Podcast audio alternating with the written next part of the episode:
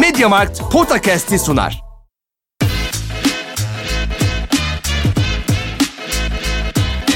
Potakast. Kaan Kural ve Orkun Çolakoğlu'yla NBA gündemine haftalık bir bakış.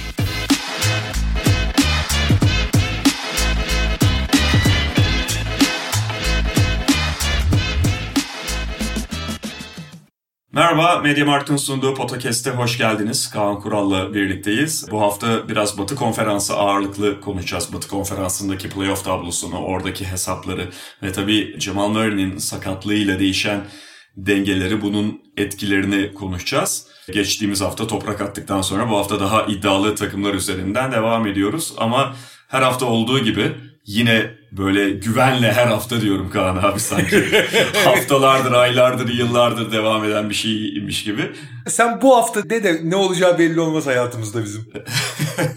Mediamarkt'la ilgili yine bir duyurumuz var. Akıllı IP kamera hizmeti. Senin aşina olduğun bir durum. Abi biliyorum çünkü benim dükkan var ya dükkanda biz hani yıllardır kullanıyoruz ama Hı-hı. profesyonel bir hizmet alıyoruz. Çünkü ya kamerayı nasıl kuracaksın, nasıl edeceksin falan hani bunları bilmek, takip etmek zor. Ben yıllardır şey yapıyorum abi. Gece canım sıkıldığı zaman cep telefonundan girip böyle kameradan dükkanın haline bakıyorum. Boş tabii hiçbir şey yok yani. ama şimdi bunu Mediamarkt'tan direkt hizmet olarak alabiliyorsun. Gelip bağlıyorlar. Hani bütün hizmeti de yapıyorlar. Cep telefonundan izleyebiliyorsun. Temelde güvenlik için bu. Ama ha inşallah güvenliğe ihtiyacı yoktur kimsenin. Yani o bir garanti olsun tabii ki olsun. Ama inşallah güvenliği olmaz. Biz işte yıllardır dükkanda var. Allah'a şükür hiçbir şey olmadı. Ama eğlenceli yani. yani cep telefonundan izleyebiliyor olmak falan kamerayla ne oluyor ne bitiyor. Sen o kendin varken falan izliyorsun böyle saçma sapan. İşte yıllar içerisinde tam bir esnafa dönüşümünü tamamlamış Kaan Kural şu anda karşınızda. Zamanında da dükkanın önüne su tuttuğunu söylüyordun. Abi ilk gün dükkanı açtığımız ilk gün su tuttum abi. Yani hayallerimdeki şeylerden biriydi o. Resmen hortumda su tuttum dükkanın önüne. Güzel bir Arada gidip yapıyorum. Maalesef pandemi nedeniyle dükkan kapalı olduğu için uzun süre yani Aha. çok kısa süreler açabildik. Gene kapandı şimdi. O su tutma işi maalesef bir süre daha ertelenecek. Peki geçelim o zaman konularımıza Kaan abi. Şimdi Batı konferansını konuşacağız biraz ve oradaki playoff tablosu içinde yer alan takımları konuşacağız ama tabii Jamal Murray ve Denver'la başlayalım. Jamal Murray'nin evet. maalesef diz sakatlığı onu sezonun kalanında ve gelecek sezonun da büyük bölümünde devre dışı bırakmış durumda. Ve tabii ki Denver Nuggets'ın planlarını da alt üst etti. Yani biz biraz konuşmuştuk hatta bu sakatlık eğer söz konusu olmasaydı da ya bu konu içerisinde ya Denver'ı ayrıca bu hafta konuşalım istiyordum. Çünkü bence Aaron Gordon takası sonrasında biraz kağıt üzerinde belirginleşen ve bizim de dillendirdiğimiz şeyler aradan geçen sürede sahada da gözükmüştü. Denver Nuggets net bir şampiyonluk adayına dönüşmüştü. Yani her oyuncunun sakatlığı üzücüdür ama özellikle şampiyonluk adaylarından birinin yıldızlarından biri bu sakatlıkları yaşadığında ve o adaylardan biri devre dışı kaldığında, o adaylardan birini çektiğinde bu tip sakatlıklar bir kat daha üzücü oluyor. Çok haklısın abi. Yani Aaron Gordon geldiğinde bizim hani iyi senaryo olabilecek iyi senaryo diye konuştuğumuz her şey büyük oranda sahaya geçmiş gibiydi. Yani Aaron Gordon hem rakibin en önemli fizikli kanatlarıyla eşleşebiliyordu. Denver'ın belki de en önemli eksiğiydi o fizikli kanatlarla eşleşmek. Fakat bunun dışında yan etkileri de olmuştu. Şimdi Aaron Gordon'ın olağanüstü bir oyuncu, yetenek seti daha doğrusu oyuncu demeyelim. Yetenek olduğu belliydi.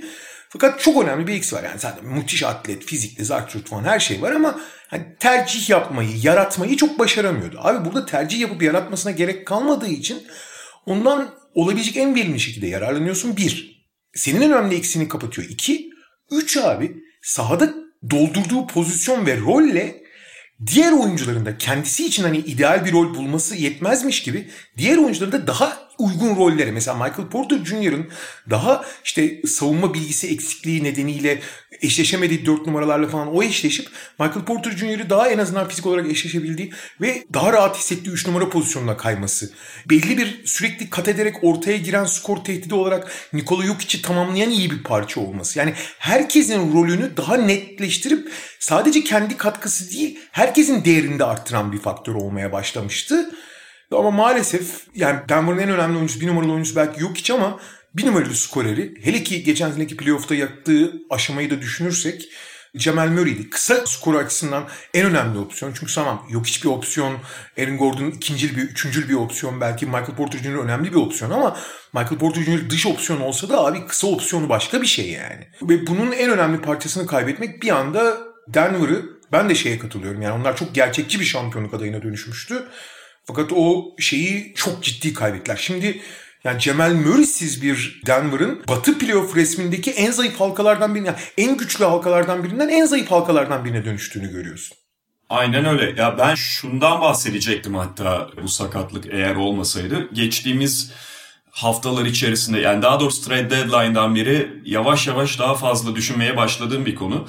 Denver'ın bu kadar iddialı bir hale gelmesi, şampiyonluk adayları arasında yerini kuvvetlendirmesiyle Nikola Jokic ile eşleşme meselesi onların rakipleri için çok daha ciddi bir konuya dönüşmüştü bence.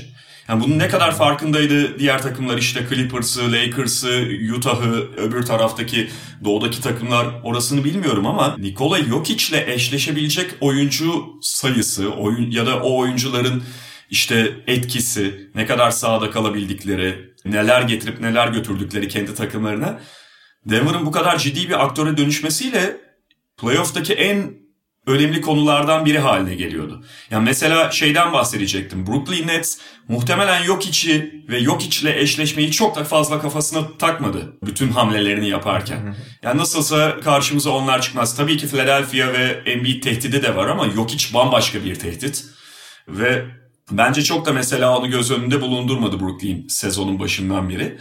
Ama olası bir final eşleşmesinde gerçek anlamda başlarını artabilirdi. Şimdi tabii Jamal Murray'nin sakatlığı sonrasında yani o ihtimal ortadan kalkmış gibi. Keza mesela işte Clippers için çok konuşulması gereken bir tarafıydı falan filan. Denver'ın normal sezonun kalanında nereye kadar tırmanabileceğini konuşabilirdik. Ama bütün bunlar maalesef bir kenara gitmiş oldu Murray'nin sakatlığıyla. Hatta eğer NBA gelecek sezon normal takvime dönerse yani Ekim'de başlayıp işte Nisan'da playoff'un başladığı bir takvime dönerse gelecek sezon için bile çok ciddi soru işareti demek bu. E tabi yani basketbol çapraz bazı sakatlıkları sonuçta aşağı yukarı bir yılı buluyor oyuncunun tekrar sahaya dönmesi. Hatta şöyle söyleyelim yani sadece sahaya dönmek de değil mesele. Sahaya dönüp eski performansında işte back to back'lerin iki maçından birini atlamadan falan oynar hale gelmesi bir yılı da aşıyor genellikle. Yani hep şeyden bahsediyoruz Kaan abi artık son 10 yıl içerisinde bu ACL sakatlıklarından dönüşlerde oyuncular çok daha iyi durumda oluyor. Bu sevindirici ama o rehabilitasyon süreci hala meşakkatli ve uzun. Kesinlikle maalesef senin de söylediğin gibi her sakatlık can sıkıcı ama şampiyonluk adaylarından biri. Hele ki böyle yeni yükselen ve ciddi anlamda bilinen ya masayı dağıtan türde bir adayın böyle bir darbe alması bir kat daha üzücü. Ama şimdi Batı playoff resmine genel olarak bakarsak Jamal Murray'nin sakatlığıyla birlikte işte Denver'ın çok ciddi anlamda zayıf halka haline dönüştüğü senaryoda bir kere daha şeyi hatırlıyoruz yani bunu yani bu her sezon için geçerli ama bu sezon için sıkıştırılmış takvimde işte Covid'le artı artık oyunun çok hızlanmasının oyuncuların fiziği üzerindeki etkisini falan düşünürsek hı hı. hani atalarımızın söylediği bir söz gün geçtikçe daha da değer kazanıyor. Yani her şeyin başı sağlık abi. Yani bakıyorsun hani NBA'in ilk iki sırasında kim var? Utah ve Phoenix. Bunların tabii ki çok önemli, çok değerli özellikleri var ama aynı zamanda yani şu anda NBA'deki 30 takım içinde en sağlıklı iki takım aynı zamanda. Yani ilk iki sırada olmalarının en önemli sebeplerinden biri bu. Abi doğru değil. İşte Mike Conley zaman zaman dinlendirdiği durumlar var Utah'ın. O da dinlendirmek için yani hamstring'de bir problem olmasın diye. E, Phoenix'te hemen hemen hiç biraz işte forvetlerde bir iki ufak tefek sakat oldu ama onun dışında en sağlıklı iki takım abi aynı zamanda. Evet. Yani neyse nazar değmesin. Değmesin canım tabii. Şimdi Batı playoff'una baktığımız zaman her şeyin başı sağlık diyoruz. Şimdi burada doğal olarak hani sezon başından beri geçen sene hatta beri gelen iki tane favori var. Tabii ki bu sezonki profilleri biraz değişmiş oluyor. Bu sezon işte Utah ve Phoenix'in çıkışı sebebiyle başka tehditler de oluştu. Ama ne olursa olsun ben hala Lakers ve Clippers'ın ana favorileri olduğunu düşünüyorum. Ve onlarla ilgili de özellikle Lakers cephesi için sağlık en önemli konu. Şimdi hı hı. LeBron sakat, Davis sakat. Şimdi onların nasıl döneceği, ne zaman döneceği, ne kapasitede döneceği en büyük belirleyici. Burada LeBron'un sakatlığının çok daha az endişe verici olduğunu düşünüyorum ben. Çünkü yani yüksek bilek burkulması ve belalı bir bilek burkulması ama yani LeBron'un iş ahlakını düşünürsen, sakatlığın genel profilini düşünürsen hani onun çok riske edilmeden ki Lakers da onların yokluğunda bence beklenenden daha iyi bir performans gösteriyor. Yani Frank Vogel'ın eğer bir konuda alkışlanacaksa Frank Vogel'ın bazen takımdaki takımın profili sebebiyle başarısı bazen göz ardı edilebiliyor. Bazı açılardan da biraz fazla paye de yüklenebiliyor takımdaki kapasite yüzünden. Ama şu bir gerçek ki hani geçen seneden itibaren takımın merkezine savunmayı koymuş olması ve o savunmanın sırtında yükselen bir takım olarak şampiyona ulaşması. Bu senede özellikle Davis ve LeBron'un olmadığı yani biri takımın lideri zaten. Yani bütün psikolojik olarak herkesin aynı çizgide kalmasını sağlayan otorite figürü. Yani emniyet müdürü adam resmen bir taraftan da yani. Aha. Diğeri de savunmanın en önemli silahı. İkisi birden olmadığı halde takımın savunma disiplinini hiç kaybetmemesi rakamsal olarak gene ilgin en iyi savunmaları olmalarından beni geçtim. Abi hiç disiplini kaybetmemeleri falan hani çok büyük başarı. Gerçekten çok çok büyük başarı. Ve bu takımın kimliğinin merkezinde o olduğunun herkes tarafından kabul edilmiş olması. Hani şu andaki şeye bakıyorsun abi. Şimdi abi Alex Caruso'dan tamam mı? Her zaman aynı savunma konsantrasyonu disiplini isteyebilirsin. Bu normal. Yani Caruso'nun oyuncu olarak profili de yaklaşımı da o. Ama abi Deniz Schroeder'den, Montrezl Harrell'dan, Kyle Kuzma'dan bunu bekleyemezsin abi. Beklemezsin yani. Ama görüyorsun abi hani çok çok çok istisnai durumlar dışında aynı konsantrasyonu sürekli koruyorlar yani. Bu da eğer LeBron yani LeBron sağlıklı döndükten sonra Lakers'ı bence hala bir numaralı favori yapıyor. Burada soru işareti olan Anthony Davis. Çünkü Anthony Davis'in sakatlığı tedavi sürecine ne nasıl yanıt vereceği biraz soru işareti olan bir sakat. Anthony Davis'in aşil tendonu yırtıldı ve ufak sökülmeler oluştu. Sakatlığın asıl tanımı bu. Şimdi bu dinlenerek geçen bir şey. Bu kadar basit ama ne kadar geçecek? Ona zaman çizelgesi koymak, şey koymak çok gerçekten çok zor. Tabii ki Durant'in 2019'daki sakatlığı gibi değil. Ona benziyor. Paralellikler var. O kadar durum ama dramatik değil. Ama normal şartlarda herhangi bir terslik olmadığı durumda Davis'in de tam sağlıklı döneceğini düşünürsek ve onu tabii ki hiçbir şekilde riskle etmeyecekler. Etmiyorlar da zaten. Lakers için kaçıncı sıradan girerse girsin playoff'a bir numaralı şampiyonluk odayı olduğu gerçeği değişmiyor. Ki artı onların buyout piyasasında yani takasta pek bir şey yapamayacaklardı. Elleri kolları biraz bağlı gibiydi. Ama buyout piyasasında rotasyonlarına iki tane küçük çaplı da olsa katkı yapabilecek oyuncu almaları bence çok değerli. Gerek Andre Drummond hı hı. belli eşleşmelerde. Drummond şu anda çok çok iyi gözükmüyor ama o da işte tırnağı koptuğu için hani sakat geldi. Keza hani takımın en büyük sorunlarından biri olan şütör konusu hele Wesley Matthews falan dökülürken bir Ben McLemore eklemesi yapılması da hani en azından kadro zenginliği açısından ihtiyaç olmasa da bir ekstra parça diye düşünüyorum. Lakers için sorun yok bence. Aynen abi yani sonuçta burada en önemli meseleler Anthony Davis'in ve LeBron James'in dönüşteki sağlıkları olacak ama orada bir problem yaşanmayacağı varsayımıyla hareket edersek Lakers zaten geniş bir kadro. Bazı kusurları, bazı noksanları belki var ama hemen her takım için bu söz konusu. İşte sezon Drummond'dan ve McLemore'dan bahsettin. Onlarla da ufak takviyelerde bulundular ki takımın ihtiyacı olan tipte takviyelerde. Sezon içerisinde Kyle Kuzma'nın gelişimine değinmiştik. Yani Kuzma'nın skorer olarak hala çok çok istikrarsız olması biraz böyle şey intibası bırakıyor belki daha dışarıdan izleyenlerde. Yani bundan hiçbir şey olmadı yine gelişemedi. Ki şutör olarak evet beklenti altında kaldığı söylenebilir ama daha çok yönlü bir oyuncuya dönüştüğü bence çok net. Özellikle savunmacı olarak. Dolayısıyla yani geçen seneye göre bir kere çok daha seçenekli, çok daha zengin kadrolu bir Lakers var. Sağlıklı olabildiklerinde. Ve şöyle bir durum da var geçen hafta çok kısa bahsetmiştik, değinmiştik galiba. Yani şimdi Denver'ın sakatlığı Lakers'a da bir kapı açıyor orada. Çünkü Lakers beşinciliğe tutunsa bile Jamal Murray sakatlanmasa ve Denver tam kadro sağlıklı olsaydı şey olacaktı yani ciddi bir ilk turda Denver'la eşleşme tehlikesi söz konusuydu ve LeBron'u böyle LeBron'u Anthony Davis'i playoff'tan kısa bir süre önce takıma katabilmiş playoff'a biraz böyle apar topar hani dağınık diyelim girmiş bir Lakers'ın Denver karşısında çok zorlanması muhtemeldi. Tam kadro bir Denver karşısında. Ama şu anda 5'e tutunup ilk turda Denver'la eşleşmeleri iki gün önce olduğundan çok daha elverişli bir senaryo ortaya koyuyor. Çünkü onu geçerse ondan sonra da ikinci turda Utah'la karşı karşıya gelebilir. Yani tabii ki Phoenix'i belki ilk turda tercih eder takım rakibin tecrübe ortalamasına falan bakarak ama Phoenix'in de aşağı inmesi bilmiyorum ne kadar gerçekçi. Şimdi bu kadar aşağı inmesi, dörde kadar falan inmesi. Diğer taraftan mesela Phoenix'le eşleşmesi 2-7'den de mümkün olabilirdi Lakers'ın ama o zaman da bir play-in belası başına açılacaktı. Belki de şu anda 4-5'ten ilk turda Denver'la oynaması, eksik bir Denver'la oynaması Lakers için en ideal senaryo olacak bu mevcutlar içerisinde. Şöyle bir durum da var. Yani Los Angeles Lakers şu anda 5. sırada ne üstündeki Denver'ın hani bu sakatlıktan sonra ne de altındaki Portland ve Dallas'ın pek onu yakalayabilecek şeyleri yok gibi, halleri yok gibi. Aynen. Hatta ona biraz değineceğiz birazdan. Yani Portland Dallas bölümünde o takımları da değineceğiz. Aslında biraz çünkü yakalamalarını bekliyorduk değil mi? Bir süre öncesine kadar. Bekliyorduk. Yani kesin. Daha doğrusu hem onların daha iyi olması hem Lakers'ın daha kötü olmasını bekliyorduk. İkisi birden olmayınca geçme ihtimali çok zorlaştı. Lakers'ın dördü bile tutma ihtimali çok yüksek. Davis ve LeBron'un dönüş takvimine göre. Lakers'ın takvimi zor olmasına rağmen o takvimi çok iyi geçiyorlar. Deplasman turunu falan beklenenden çok daha iyi geçtiler. Biraz da şansları vardı. Yani bazı rakipleri de çok zor durumdaydı falan. Hani o takvimde e, sert takımlar oynadılar ama sert takımların yumuşak halleriyle oynadılar yani. Mesela Charlotte'ın ben onları çok ters geçeceğini düşünüyorum ama Charlotte kimse yoktu Charlotte'da oynadıkları zaman.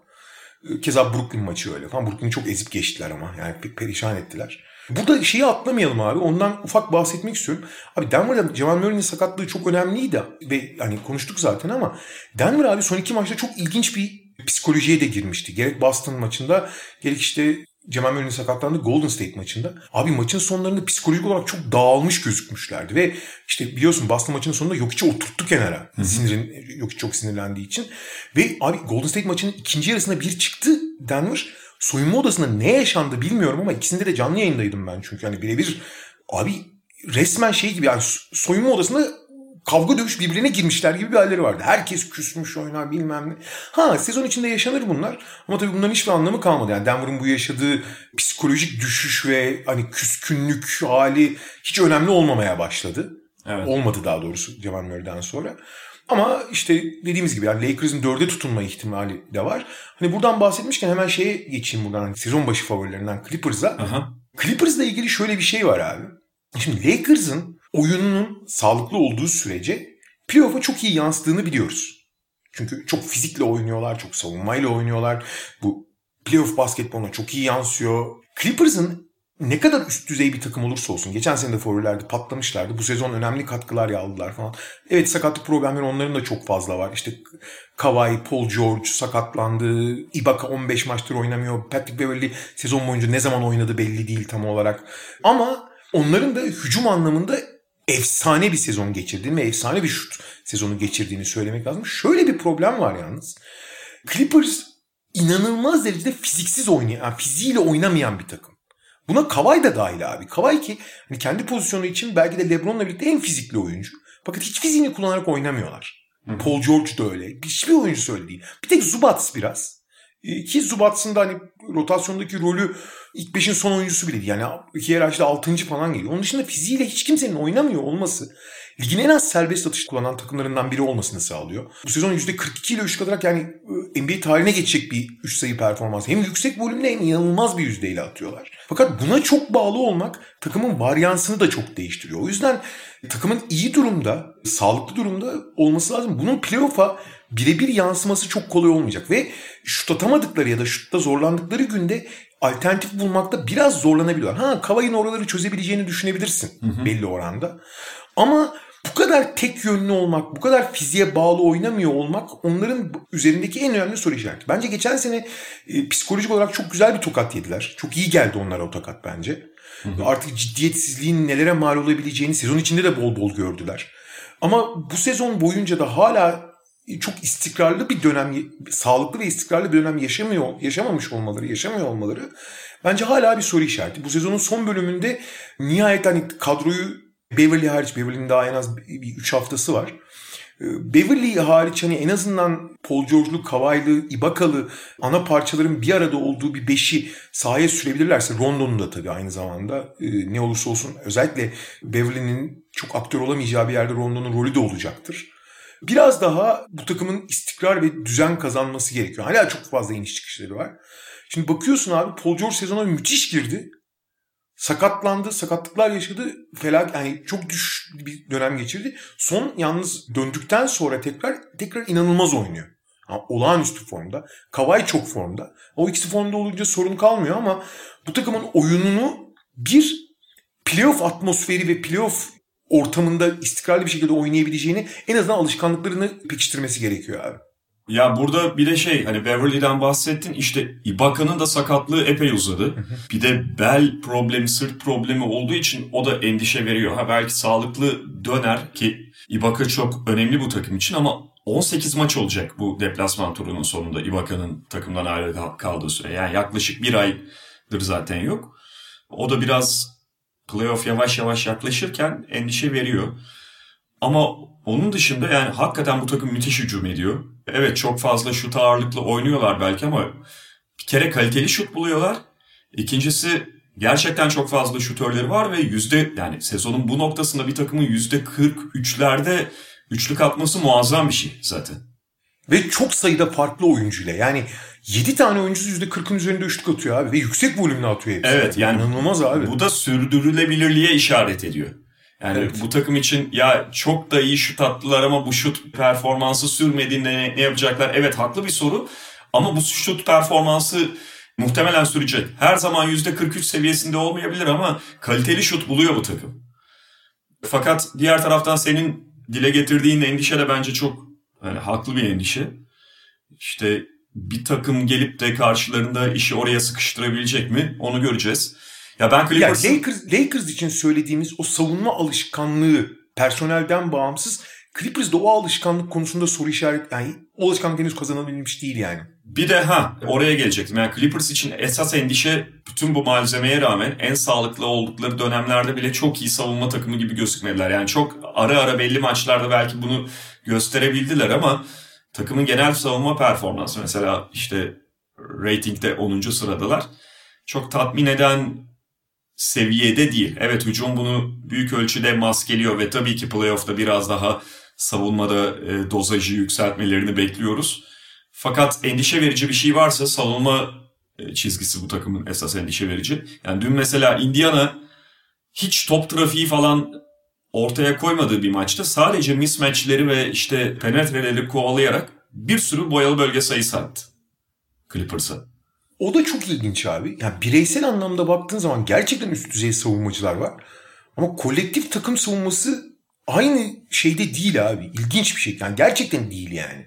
Halbuki baştan aşağı switch ederek, her şeyi switch ederek ve her bir bireysel eşleşmeyi boğarak savunma yapabilecek bir potansiyel var burada. Hı hı. Fakat bu potansiyeli çok yani son iki senedir var aslında. Bu sene belki daha da fazla var. Ama iki senedir abi çok tek tük bir iki maç içinde hiç görmedik ya. Hiç ama yani.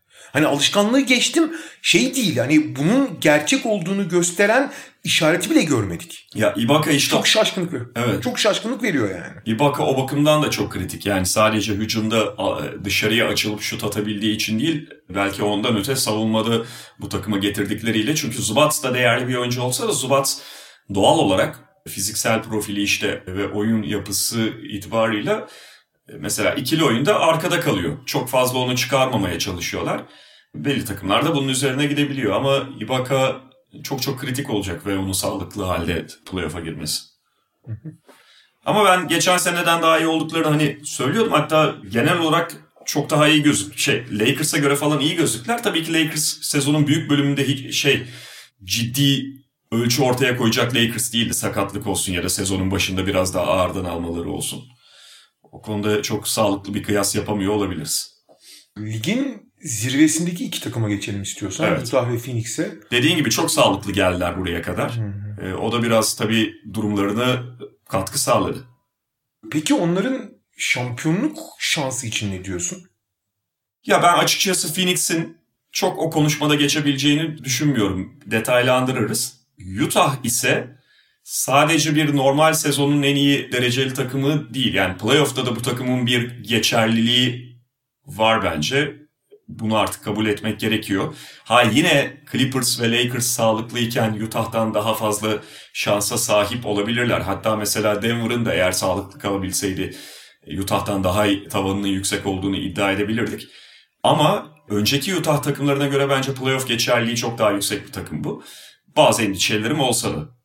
Valla ben stratejik olarak oynadıkları oyun olarak en şey oyuna sahip olduklarını düşünüyorum. Yani oyunun en büyük avantaj sağladığı takım. Yani planları, gittikleri yol en kestirme yol. En kısa yoldan onlar gidiyor. Fakat abi sonuçta hedefe ilk varan kazanıyor ve hani o yolu gidebilecek personel var mı? Yani diğerlerinden daha kısa bir yoldan, daha verimli bir yoldan gidiyor olmalarına rağmen bu biraz soru işareti. Şimdi oynadıkları oyun 3 yani sayının yeni efendisi onlar. Evet Clippers benzer bir volümde daha yüzdeli atıyor olabilir. Ama Utah oyunun 3 sayı atmak üzerine kurguluyor. Ve işte Gober içeride, Gober'in saplanması da çok ciddi bir tehdit zaten. Ve her şeyi e, toplu topsuz bütün hareketlerini o 3 sayıyı bulmaya ayırıyorlar. Fakat burada şöyle bir sorun var. Clippers gibi Kawhi ve Paul George gibi bireysel tehditler çok fazla olmadığı için ve kendi yani dribbling üzeri şut atabilen bir Curry'leri, bir Damian Lillard'ları da çok fazla olmadığı için bunu sistemin yaratması gerekiyor ve bunu genelde pick and roll üzerinden yapıyorlar. Şimdi abi playoff atmosferine geldiğin zaman Utah'ın bu bütün pick and roll'ları switch ederek savunulduğu zaman işin çok fazla Jordan Clarkson, Donovan Mitchell yani kendi şutunu yaratan oyunculara kalması mümkün. Ve abi Donovan Mitchell özellikle sezonun son bölümünde formda olsa da Jordan Clarkson iyi bir sezon geçiriyor olsa da abi bu oyuncular dribbling üzerinden birebir oynamak için en iyi opsiyonlar mı? Özellikle şampiyonluk hedefine giden yolda yani hata payının azaldığı, verimliliğin daha da öne çıktığı yerde bunlar biraz soru işareti. Utah bence biraz şey gibi eski San Antonio takımları gibi 2000'lerin ortasındaki San Antonio. Yani belli bir standartı koyacaktır sağlıklı oldukları sürece. Çünkü onlar işte artı işte Mike Conley'nin ikili oyunlarından çok verim alıyorlar. Joe Ingles'in ikili oyunlarından verim alıyorlar vesaire ve bunların hani switch edilmesini cezalandırabilecek belli yöntemleri var. Birbirine çok alışkın bir takım, oyun disiplini, oyun algısı yüksek bir takım vesaire. Bunlar hep bir standart oluşturuyor. Ama bunlar bir standart abi. Yani sana, Utah sana bir çıta koyuyor abi. O çıtanın üzerinden geçebilirsin. tamam mı? Ama altında kalırsan bir şey yani Utah'ın performans aralığı Bence playoff'ta bir miktar düşecek rakipler çok switch yaptığı için ama bu stratejik avantaj, bu alışkanlık, bu birliktelik vesaire gibi faktörlerle sana çok üst düzey bir standart koyacak. Ama bu standartın üzerine çıkabilecek takımlar var. Başta Lakers ve Clippers olmak üzere. Çıkamazlarsa çok kötü tokatlar. Yani çıkamazsan. Ama Utah'ın da daha yukarı gelebilecek fazla yani şu an gördüğümüz Utah'ın daha iyi gitme ihtimali çok düşük. Hatta yok. Bence biraz daha aşağı gelecektir. Onu söylemek lazım. Aynı fikirdeyim abi. Yani rakiplerin hani switch'i devreye sokması, o ikili oyunlarını Utah'ın biraz sıkıştırması, oradan bir trafik ortaya çıkmamasını sağlamaları çok ciddi bir tehdit. Ve Donovan Mitchell'dan falan bahsetmiştim. Yani iş eğer Donovan Mitchell'ın, Mike Conley'nin birebirlerine ve Jordan Clarkson'ın birebirlerine çok fazla kalırsa playoff'ta rakipler bunu zorlayacaktır. Orada Utah'ın çok tıkanabildiğini de görebiliriz. Ve burada tabii Bogdan Bogdanovic'in bu sezon çok inişli çıkışlı ve büyük oranda inişli bir sezon geçiriyor olması da biraz endişe verici.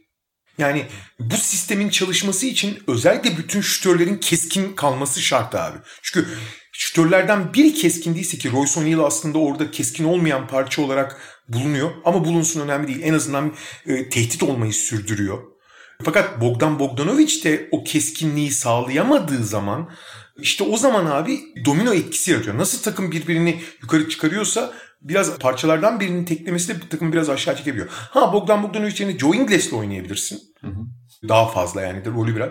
Ama işte o da e, takımın alternatiflerini çok azaltan opsiyonlar olmaya başlıyor. Evet bir de bu takım işin savunma... Bogdan nereden çıktı ya? Bu arada Boyan. Boyan, Boyan. Boyan. Ve bu takım işin savunma tarafında da Özellikle hani Clippers Lakers üstünden konuşuyoruz. Çünkü Utah'ın karşısındaki en büyük tehditler haliyle bu takımlar. Onların en büyük silahlarıyla ne kadar eşleşebilen bir takım o da ciddi bir soru işareti. Aa, esas büyük soru işareti o herhalde. Evet. Çünkü yani şimdi Royce O'Neal'ı, Joe Ingles'ı, Bogdanovic'i falan ele aldığında bunları e, LeBron'la işte Kawhi Leonard'la, Paul George'la hatta hatta Lakers uzun oynarken Anthony Davis'le eşleşmelerini bekliyorsun ve bütün bu matchup'lar birer problem Utah için. Bir zamanlar Bogdan Bo Boyan, niye, Boyan. taktın Bogdan'ı Sen Bogdanovic de abi direkt. Bogdanovic bir zamanlar fizikli olduğu için belli eşleşmelerde idare edebiliyordu ama o günlerden uzaklaştık abi maalesef. Phoenix'le ilgili Phoenix'e gelince abi yani Phoenix evet çok görkemli bir sezon geçiyor. Sezonu birinci bitirme ihtimalleri bile var. Utah'la arasındaki fark bir buçuk maça düştü çünkü. Gerçi kalan takvimi çok zor Phoenix'in. Utah'ın da görecek olay. O yüzden Utah'ın birinci bitirme ihtimali çok daha yüksek ama yani Phoenix'in harika bir sezon geçirdiği kesin. Yani ona hiç kimse bir şey söyleyemez. Ama ben onların oyununun playoff'a yansımasının çok zor yani playoff'ta çok daha zor oldu, işlerinin çok daha zor olduğunu düşünüyorum. Çünkü mesela şeye rağmen e, mesela Utah'ın en önemli eksiklerinden biri biraz sen en sonunda bahsettin. Fizikli kanat eksikliği. Abi fizikli kanatları var Phoenix'in. Başta Jay Crowder olmak üzere. Geçen sene Miami'de yaptıklarını biliyoruz. E, gerekirse Cam Johnson'ı da oraya monte edebilirler falan. Hı hı. Hani Cam Johnson e, çok iyi bir savunmacı olmasa da belli bir fizikte sonuçta. E Mikael Bridges zaten çok iyi bir savunmacı. Tamam fizik olarak belli sorunları olsa da en azından dış savunma olarak belli şeyleri yapabilir. Burada çok çok fazla sorun yok. Ve DeAndre Ayton ortada e, şey gibi devasa bir engel gibi. Küçük gardları olmasına rağmen e, Devin Booker inanılmaz çalışkan. E Chris Paul çok zeki yani fiziğinden çok daha iyi bir savunmacı. Çok daha üst düzey bir savunma yapıyor. Geçen sene biliyorsun sürekli 3 numaraları savunuyordu yani. Fakat bu tip eksikleri olmamasına yani artı geniş bir kadro olmalarına rağmen yani kenardan gelen oyuncuları da işte takımı değiştirmek açısından mesela Şaric'i 5 numara oynattıkları 5 ile Ayet'ini 5 numara oynattıkları 5'ler arasında dağlar kadar fark var. Bambaşka bir oyun oynuyorlar neredeyse. İşte Cameron Payne'ler, Cameron Johnson'lar, Langston Galloway'ler gerçekten hani zengin bir kadro. Fakat abi bütün bu oyuncuların yaptıklarının playoff atmosferine, playoff eşleşmelerine yansıması çok kolay olmayacak. Birincisi bu savunmada evet belli esneklikler, yani hücumda esneklikler dedik her şeyden önce işte Dario Saric ile eğitim farklılıkları. Abi bir, Devin Booker evet çok özel bir skorer. Ama abi Devin Booker çok fazla fiziğiyle skor üreten, fiziğini kullanan ama fiziğiyle skor üreten ve aşırı verimli bir oyuncu da değil. Yani elit bir skorer olduğuna hiç şüphe yok. Ama bu elitliğin ben playoff atmosferinde çok ciddi e, verim sorunları yaşayabileceğini düşünüyorum. Chris Paul evet takımı çok iyi kontrol ediyor ve yani kilit yerlerde rol alabilir ama ona çok fazla yüklenmeye başladığın zaman skor opsiyonları nereden gelecek abi? Şimdi Michael Bridges ancak ve ancak tempolu oyunda skor üretebiliyor. Jay Crowder bazen bazı maçlarda iyi bir opsiyon bazı maçlarda hiç güvenemiyorsun onun şutuna. E DeAndre Ayton tamamen diğerlerine muhtaç. Evet neyse ki Chris Paul var onu kullanabiliyor ama DeAndre Ayton'un bir maçta çift tanelere ulaşması zaten bir başarı gibi oluyor. Ve bu takımın zaman zaman sezon içinde de gördüğümüz e, hücumdaki tıkandığı ve tamamen Chris Paul'un eline baktığı çok dönem oldu. Bunu playoff'ta çok daha sık görme ihtimalimiz var abi. Keza savunmada da evet esnekler, evet opsiyonları var. Fakat birlikte yaptıkları savunmada aynı direnci göstermek konusunda playoff atmosferinde yine fizikle oynayan oyuncu takımlara karşı, daha fiziğin öne çıktığı takımlara karşı aynı performansı vermesi konusunda soru işaretleri var. Yani normal sezon oyununun playoff'a yansıması konusunda Phoenix'in tek güvendiği dal biraz Chris Paul gibi geliyor bana. Ben de ek olarak şeyi söyleyeyim abi. Takımın Aiton'un arkasındaki pivot yedeksizliği. Evet. Yani bunun alternatifleri var dediğin gibi Şariç'i 5'e çekmek gibi ama orada Frank, sen Kaminski'ye güvenmiyor musun şimdi? Güvenmiyorum. ya. Güvenmiyorum ne yapayım ama hoca da güvenmiyor. Abi İlk zaten... beşten falan rotasyondan çıkardı. Abi sene başında Fenerbahçe'ye gelmekten son anda vazgeçti. Ya, iyi oynadı bir ara ama yani evet. Frank Kamiski'ye çok da güvenemezsin tabii ki doğal olarak. Yani ikinci bir uzunu yok bu takımın malum Aiton'un arkasında hani alternatif beşleri var ama senin de söylediğin gibi daha kısa ve başka tip beşleri onlar. Aiton da sonuçta hala toy bir oyuncu. Playoff için çaylak olacak. Playoff çaylağı olacak. Ve yani senin şimdi karşılaşma ihtimalin olan takımlar. Belki Utah'la ilk etapta karşılaşmayacaksın ama bir noktada gelirsen orada Gober. Öbür tarafta Jokic, Anthony Davis vesaire bu tip ihtimaller var. Yani kolay değil o bakımdan. Tek bir pivotla geçilmesi çok mümkün bir yol değil şey Batı playoff'ları. O yüzden yani daha detay gibi bir şey gibi duruyor Phoenix'in genel problemleri ya da genel kadro profilinin içerisinde ama bence playoff'ta çok daha öne çıkacak bir konu DeAndre Ayton'ın yedeğinin olmaması.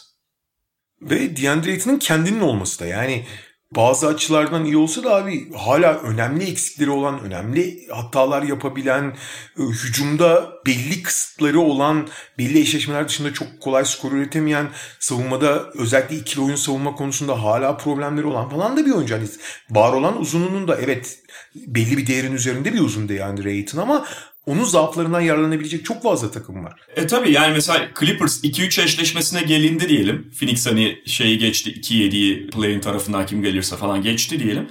2-3'te Clippers direkt olarak ikili oyununa saldıracak şeyin Tabii. e, DeAndre Ayton'ın. Phoenix'le ilgili şöyle bir ilginç durum var abi. Şimdi bir en güvenebilecekleri dal Chris Paul. Fakat abi Chris Paul'e çok fazla yüklenirsen bir Chris Paul'ü çok yıpratırsın. İki zaten hani sakatlık riski yüksek olan bir oyuncuya bu kadar yüklenmemek gerek. Hele ki playoff atmosferinde. Ya onun rekabetçiliğini bildiğin için o kendini parçalayacaktır ve bütün bir playoff yolculuğunda onu o kadar yıpratmak istemezsin ve yani zaten var olan sakatlık riskini artırmak istemezsin. Bütün başarılı playoff yolculuklarını Chris Paul sakatlıkla bitirdi abi. Sakatlıkla sonlandırdı yani. Sakatlanarak bitti. Evet. Defalarca. Çok daha genç yaşlarında bile yani. Hadi o risk olmasın. Herkesin sağlıklı olduğunu varsayalım. Ne olursa olsun bu abi bu son şeyin senin. Son silahını anlatabiliyor muyum? Hani ölüm son başvuracağın şey olmalı Chris Paul. Ama Chris Paul'un çoğu zaman yani Phoenix ne zaman sıksa ilk opsiyon olmaya başladığını gördük. Kolay çözüm üretemediğini gördük sezon içinde ki playoff'ta bu çok daha fazla olacak. Abi o, o yol şey bir yol değil. Şampiyonluk mücadelesi için çok uygun bir yol değil. Burada önemli soru bence bundan sonrası için Phoenix için esas büyük problem.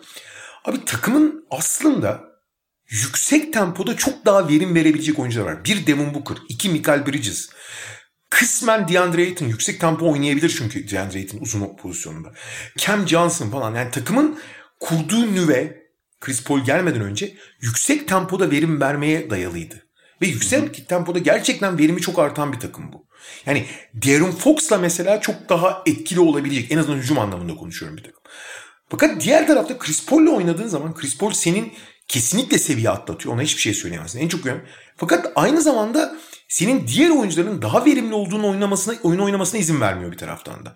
Çünkü acayip bir kontrol delisi. Düşük tempo seviyor. Takımı düşük tempoda oynatıyor.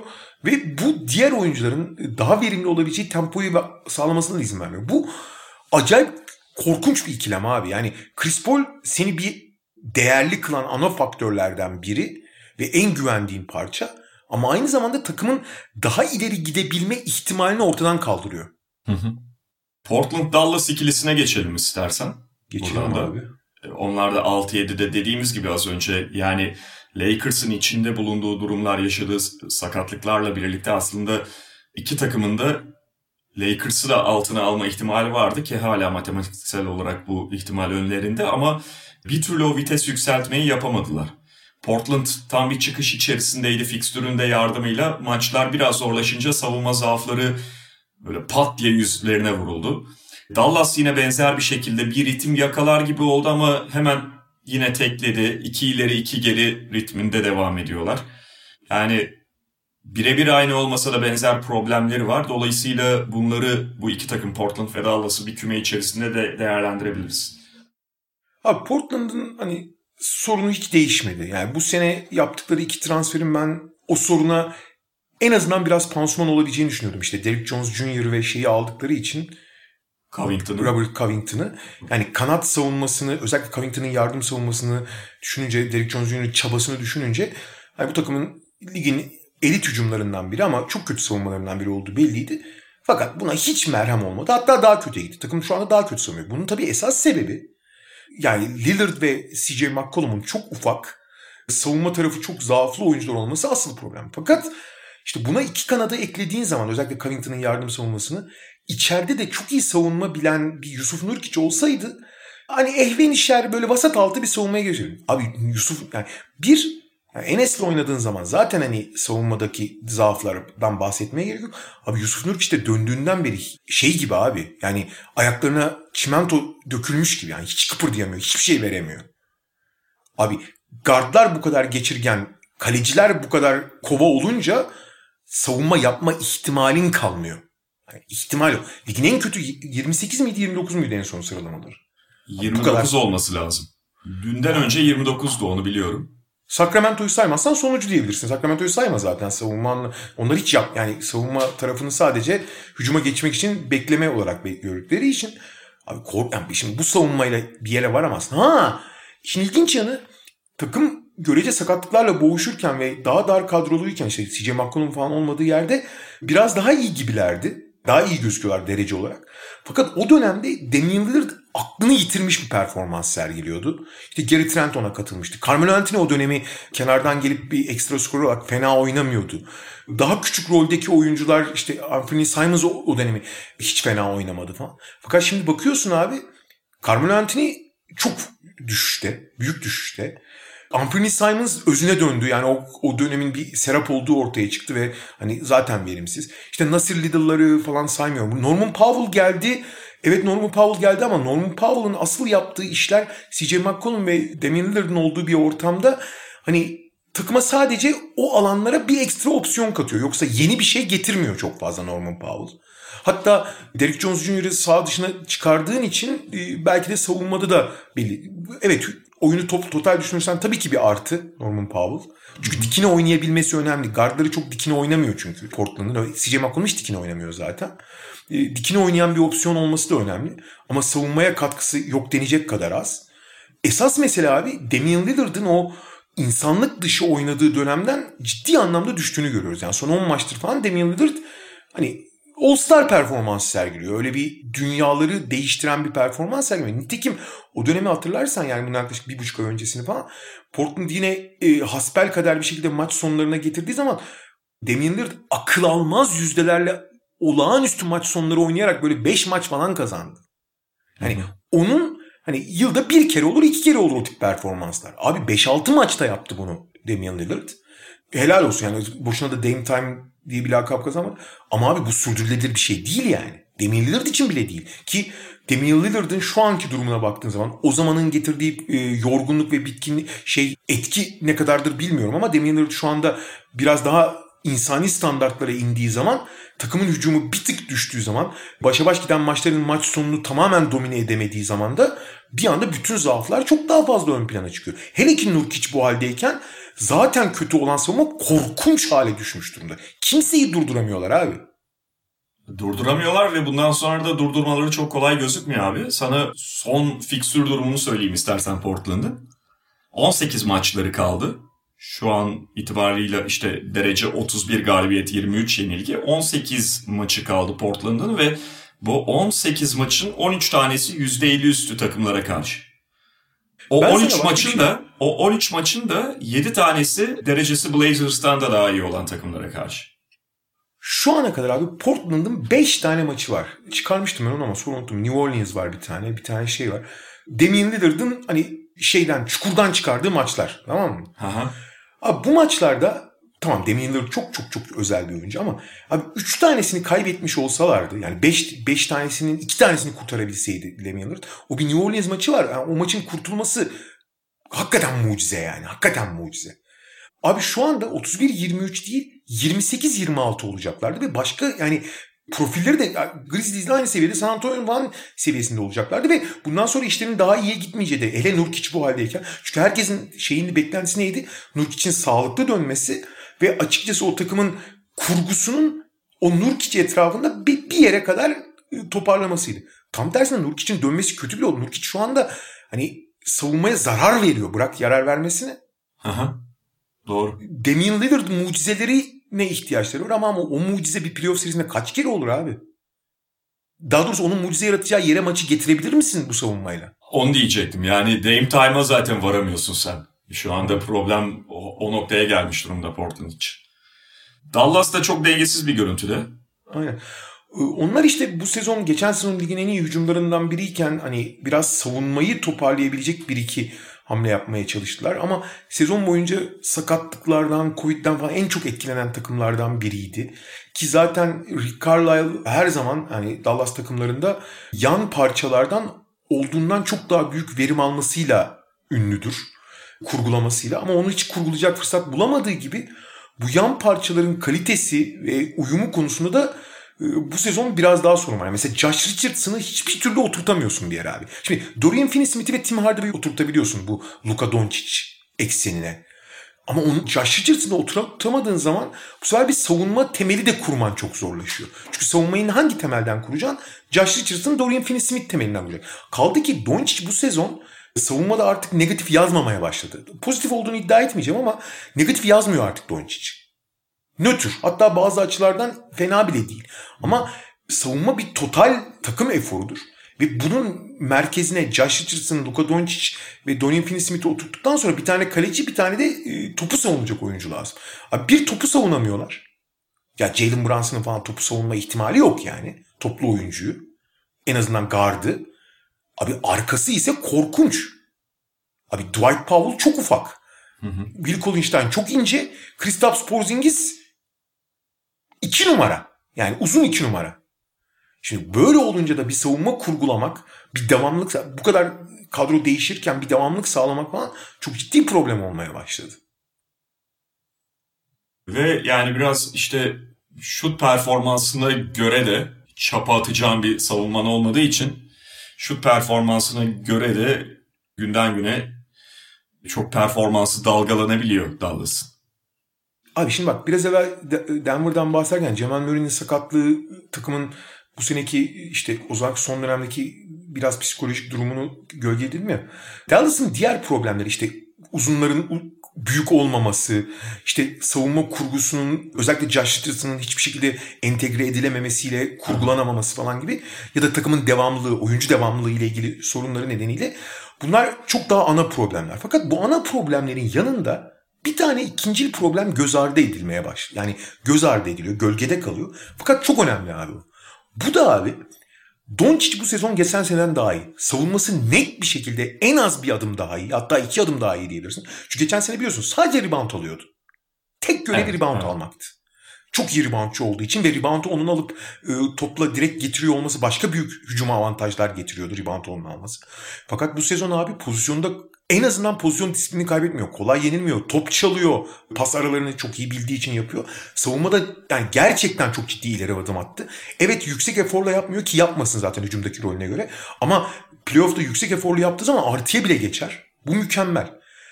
Doncic'in oyunundaki belki de tek eksik istikrarlı dış şutuydu. Bu sezon ilk 8 maçı çıkardığın zaman %40'la üçlük atıyor biliyorsun değil mi Doncic? Yüksek volümde elit bir şutöre de dönüşmüş durumda. Yani o şutunda istikrarı da sağladı. Mükemmel abi. Zaten geçen sene MVP tartışmasındaki oyuncunun oyunundaki en önemli iki eksiği doldurmasından daha muhteşem bir şey olur mu? Olmaz. Fakat şöyle bir problem var abi. Rakip NBA geneli Doncic'i çözmeye başladı. Çözmeye derken şöyle tabii ki hani Allah seni keşfettik artık bundan sonra yapamayacaksın. Fakat Doncic'in son adımda duran ve yavaş yani hızlanarak değil yavaşlayarak bitirdiği turnikeleri artık rakipler daha iyi biliyorlar. Nasıl bitireceğini. Ve o yüzden abi Doncic eskisi gibi penaltıdan sonra o son adımda dengede kalıp kendisi müthiş bir şekilde yavaşlarken rakipler yavaşlayamadığı için yakaladığı penetre avantajları vardı ya. Hep şey derlerdi hatta yani bir penetrenin en önemli tarafı ilk adım, ilk adım sürati diye. Doncic bunu değiştiren ve son adım yavaşlaması avantajı diye bir şey yaratan en temel oyuncuydu. Abi rakipler artık buna çok hazırlıklı. Yani herkes bunu çok iyi anlamış durumda ve Doncic hala çok çok özel bir oyuncu. Yani bu bu silahını kaybetti demiyorum ama bu silahın etkinliği biraz azalmaya başladı. Bu da Doncic'i biraz daha dışarıdan atmaya iten ve Doncic'in total etkisine belli oranda darbe vuran bir durum. Takımın doğal olarak kurgusuna da, hücum kurgusuna da darbe vuran bir durum. E, çünkü neydi abi Dallas'ı farklı kılan? 5 dışarıda oynayabilen düzenlerdi. Ve bu Doncic'in çok daha rahat hareket alanını bulup o içeriye girip hiçbir şekilde Kavay bile savunamıyordu abi. Geçen sene hatırlamıyorsun. Kavay'ı bile denize dökmüştü. Denize döktü demeyelim de Kavay'ı bile yenmişti yani. Daha kimi yeneceksin lan? Fakat abi bu sene herkes daha iyi biliyor. Yani son adıma girerken yavaşlayacağım. Herkes yavaş giriyor son adıma. Yanında duruyorlar falan daha zorluyorlar onu bitirme konusunda. Evet öyle olunca da yani yine 5 dışarıda oynuyorsun ama 5 dışarıda sürekli dışarıda kalır hale geliyor bazen evet. Dallas'ta. İşte o, o zaman da dediğim gibi yani hani şutun girdiğinde bu bir problem gibi gözükmüyor belki ama ne kadar o şut performanslarını, savunma dengesini bozmadan attığın şutlarla gösterebilirsin. Porzingis zaten sürekli dışarıda falan. İşte biraz Brunson'la falan zaman zaman belki dengelemeye çalışabiliyorsun ama Brunson da kenardan gelen bir oyuncu neticede. Kritik nokta şu abi. Şimdi şut performans şu var. İşte Utah için geçerli, Clippers için geçerli, Dallas için geçerli, Golden State için yıllarca geçerliydi. Aha. Şu önemli abi. Şutun girmediğine ne yapacaksın? Şimdi bu çok yani sen bunu hiç yapmıyorsun da sen onun altını açıyorsun. Ben biraz daha altını çizmek için söylüyorum. Bu bu kadar basit değil abi. Sen savunmadan avantaj alıp istediğin şutları buluyor musun, bulamıyor musun? Evet doğrudur. Şut performans her gün aynı olmayabilir. Değişkenlik gösterir savunmadan ve durumdan bağımsız. Fakat abi sen doğru şutları bulursan, istediğin hücumu yaparsan, savunmadan avantaj alıp kaliteli şutları bulursan genel toplamda bir maç özelinde olmasa bile bir seri özelinde mutlaka ve mutlaka kendi standartlarında hücum edebilirsin. Ve bu standartların ne kadar yüksek olduğunu Utah içinde, Clippers içinde, Dallas içinde biliyoruz biz. O yüzden şutun girmediğinde ne olacak değil abi. Sen o şutu bulamadığınızda bulamıyorsan niye bulamadığın o kaliteli atışları bulamıyorsan niye yapamadığının üzerine konuşmak lazım. Yoksa şu, bugün şutumuz girmedi. Babacım tamam hani belli günlerde evet gerçekten o kaliteli şutları daha düşük yüzdeyle attığın günler olabilir. Ama bu bir gün olur abi. Ya aynen ya şey zaten demin mesela Clippers'ta onu konuştuk. Ya Tabii, Clippers'ta çok şutu kritik durumda olan bir takım. Şut performans kritik ama onlar buluyor zaten o şutları. Ve yüksek yüzdeli oyuncuları attırıyorlar. Ama mesela geçen hafta hatırla abi senle bir Utah Dallas maçında yayındaydık. O gün de mesela Utah şutları buldu buldu sokamadı hatırlarsın. Tabii tabii tabii. Net şutlar buldu. Çok kötü bir günlerine geldi. Dallas'ın da tersine mesela şeydi artık sonuna doğru iyice böyle çağladığı falan bir gündü. Ama mesele hani şey ne kadar o istikrarı tutturabilecek düzeyde kaliteli şut üretebiliyorsun. Hücumun nereden şekilleniyor, nereden atış buluyorsun? Bunlar. Memphis, San Antonio ve Golden State play'inin diğer aktörleri. Ben bu üç takımın da açıkçası hani aktör olacağı kesin çünkü işte Curry'nin şurada küçük bir parantez açayım zaten hani programın sonuna geldik ama abi Curry'nin öyle bir sezon 2015-2016 büyülü sezonundan daha iyi durumda abi Curry. Ve maalesef o kadar yetersiz oyuncularla oynuyor ki şey vardı abi bu şeyden sinerjiden yakınlık ve savunma baskısı istatistiklerini çıkarmışlar. Abi ligde savunmaların birden fazla oyuncuyla en yakın durduğu açık ara bir numaralı oyuncu biliyorsun değil mi? Orta sahada ikili sıkıştırmayla başlıyor bütün oyunlar. Çünkü diğer oyuncular o kadar yetersiz ki. Ama buna rağmen çok görkemli bir sezon geçiriyor. Ama bu e, Golden State bu arada savunma anlamında da bence kalburüstü bir, yani bence değil zaten rakamlar da bunu söylüyor. Kalburüstü bir noktaya da geldi. Savunma disiplinini ve koordinasyonu da sağladılar. Ama abi yani buradan bir yere gitmeleri çok zor. San Antonio zaten personel olarak sıkıntılı ve hani maçı kırabilecek oyuncu bulmakta çok zorlanan ama klasik San Antonio geleneği olarak belli bir standart koyan bir takım. Ama o standart çıtası artık düştü. O yüzden şampiyonluk yarışında rakipler çok ciddi sorun yaşamadığı zaman aktör olabileceğini düşünmüyorum. Keza Golden State'in de Curry çıldırdığı zaman sadece kazanma şansı var. O da bir seride dört kere kolay kolay olmaz yani. Memphis için de yani Jaren Jackson Jr.'ı sezon boyunca beklediler. Jaren Jackson Jr. gelse onlar için hani hem oyuncu kalitesi anlamında hem de dış şut problemi olan bir takıma ihtiyaç olan bir rol için çok önemliydi ama artık bu sene dönse bile ki döneceği söyleniyor ama tam performans vermesinden ben endişeliyim. Ki öyle olsa bile e, bu takımın hala tecrübe, devamlılık eksikleri çok fazla. Çok iyi bir normal sezon takımı Memphis. Çünkü 12-13 oyuncuyla oynayabiliyorlar. Ama Aha. tabii playoff'ta rotasyonun daraldığı yerlerde maçı kırabilecek oyuncu sayısı, üst düzey oyuncu sayısı çok az. Onu söyleyelim. Yani. Jamorant hala Jamorant hala zaaflı bir oyuncu belli açılardan. Yani şutu hala çok ciddi problemli falan. Hatta geçen Valenci... seneye göre geriye gitti.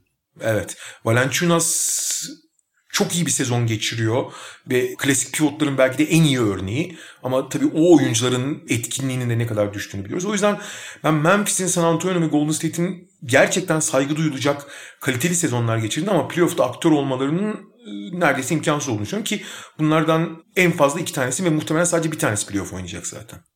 Yani Memphis gerçekten Jaren Jackson eğer sağlıklı olsaydı çok daha farklı bir konumda olacaktı burada. Daha önce konuştuğumuz bir konu. Jaren Jackson e, bu takımın çift yönlü en önemli oyuncusu ve maalesef ondan faydalanamadı Memphis. Çünkü Jackson olduğunda sen Jackson'la başka bir savunma da kurgulayabilirsin. Mesela Memphis son dönemde daha önce en büyük problemi olarak gözüken şutu da büyük ölçüde aşmıştı. Diğer oyuncuların katkısıyla falan. Ama ama abi bak şöyle bir şey var. Aştı diyorsun. Evet katılıyorum. Fakat abi bu takımın en önemli iki oyuncusu kim şu anda? Jaren Jackson Jr. oynamadığı senaryoda. Yani Jamorant, Valanciunas. Voilà.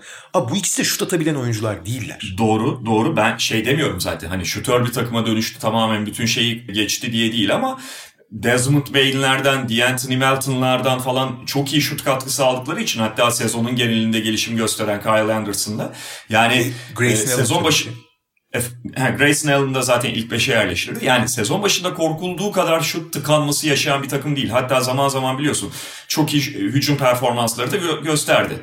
Ama bu defa savunma problemi var onu demek istiyorum. Yani Doğru. iyi hücum ettiği günde bile mesela geçen gün Indiana maçı öyle 120'ye yakın sayı bulduğu bir maçtı. Gerçi uzatmada bitmişti galiba tam hatırlayamıyorum ama savunamadığı için de kaybediyor 120'nin üstünde yiyip Memphis.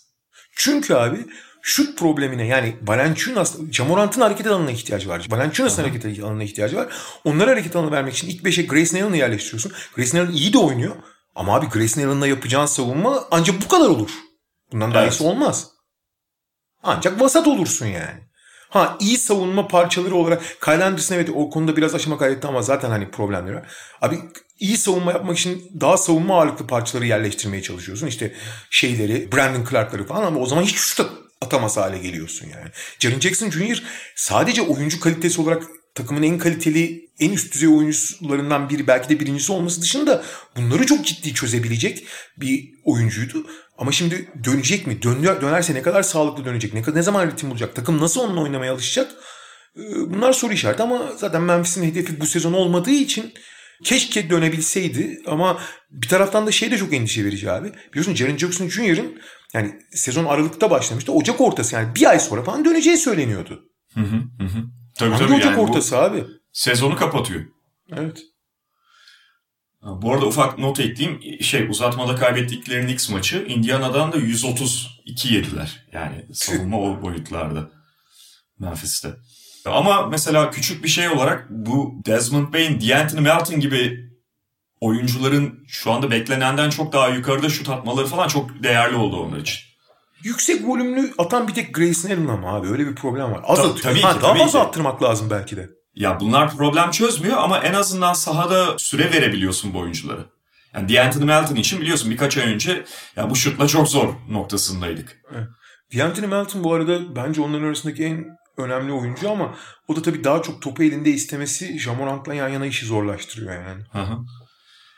Yani New Orleans da tabii şey hala play'inin içerisinde ve pekala dahil olabilirler ama çok Zion Williamson gibi bir büyük güce rağmen çok dengesiz bir takımdan bahsediyoruz bir taraftan da. Onların da ciddi sağlık problemleri var bir taraftan. Yani Josh Hart muhtemelen sezonun sonuna kadar yani belki son bir iki hafta onun günde falan döner ama yok. Lonzo Ball All-Star arasından böyle yani bir kere mi iki kere mi ne oynadı. Yani Zion'ı tamamen bir numaraya yerleştirdiler ki bu işin ilginç yanı iyi sonuçlar verdi ama abi New Orleans'a hiç güvenemiyorsun ki yani herhangi bir gün ne yapacağı Evet. konusunda. Ya maç sonu oynama konusunda ciddi problemleri var. Kazanırken bile bazen maç sonunu zor getiriyorlar. Abi full time yani son dönemde biraz mecburiyetten dolayı Ingram da sakatken Ingram ve Ball sakatken mecburen bir şey yaptılar ve biraz bu bunun iyi bir yol olduğunu gördüler abi mecburiyetten. Yani Zion full time bir numara oynuyor. Maç sonunda da Zion'la oynuyorlar. Abi her şeyi Zion'ın üzerine yıkmak ha bu tabii onun ne kadar yıpratacak ne kadar zorlayacak ayrı tartışmalar konusu ama ikisinin de çok daha iyi opsiyon olduğu ortaya çıktı abi. Maç sonunu da ana oyun kurucu rolünde Zion'a vermek çok daha iyi. Peki ekleyeceğin bir şey var mıydı abi? Yok abi. Genel yani Batı'ya şöyle bir baktık. Sağlık her şeyin başı diyelim gene. Böyle güzel bir mesajla da bitirelim o zaman. Doğru mesajlar veren program. Tabii, tabii. Kamu spotu. Peki o zaman e, Mediamarkt'ın sunduğu podcast'in bu haftalık sonuna geliyoruz. Haftaya tekrar görüşmek üzere diyelim. Hoşçakalın. Hoşçakalın. Mediamarkt Podcast'i sundu.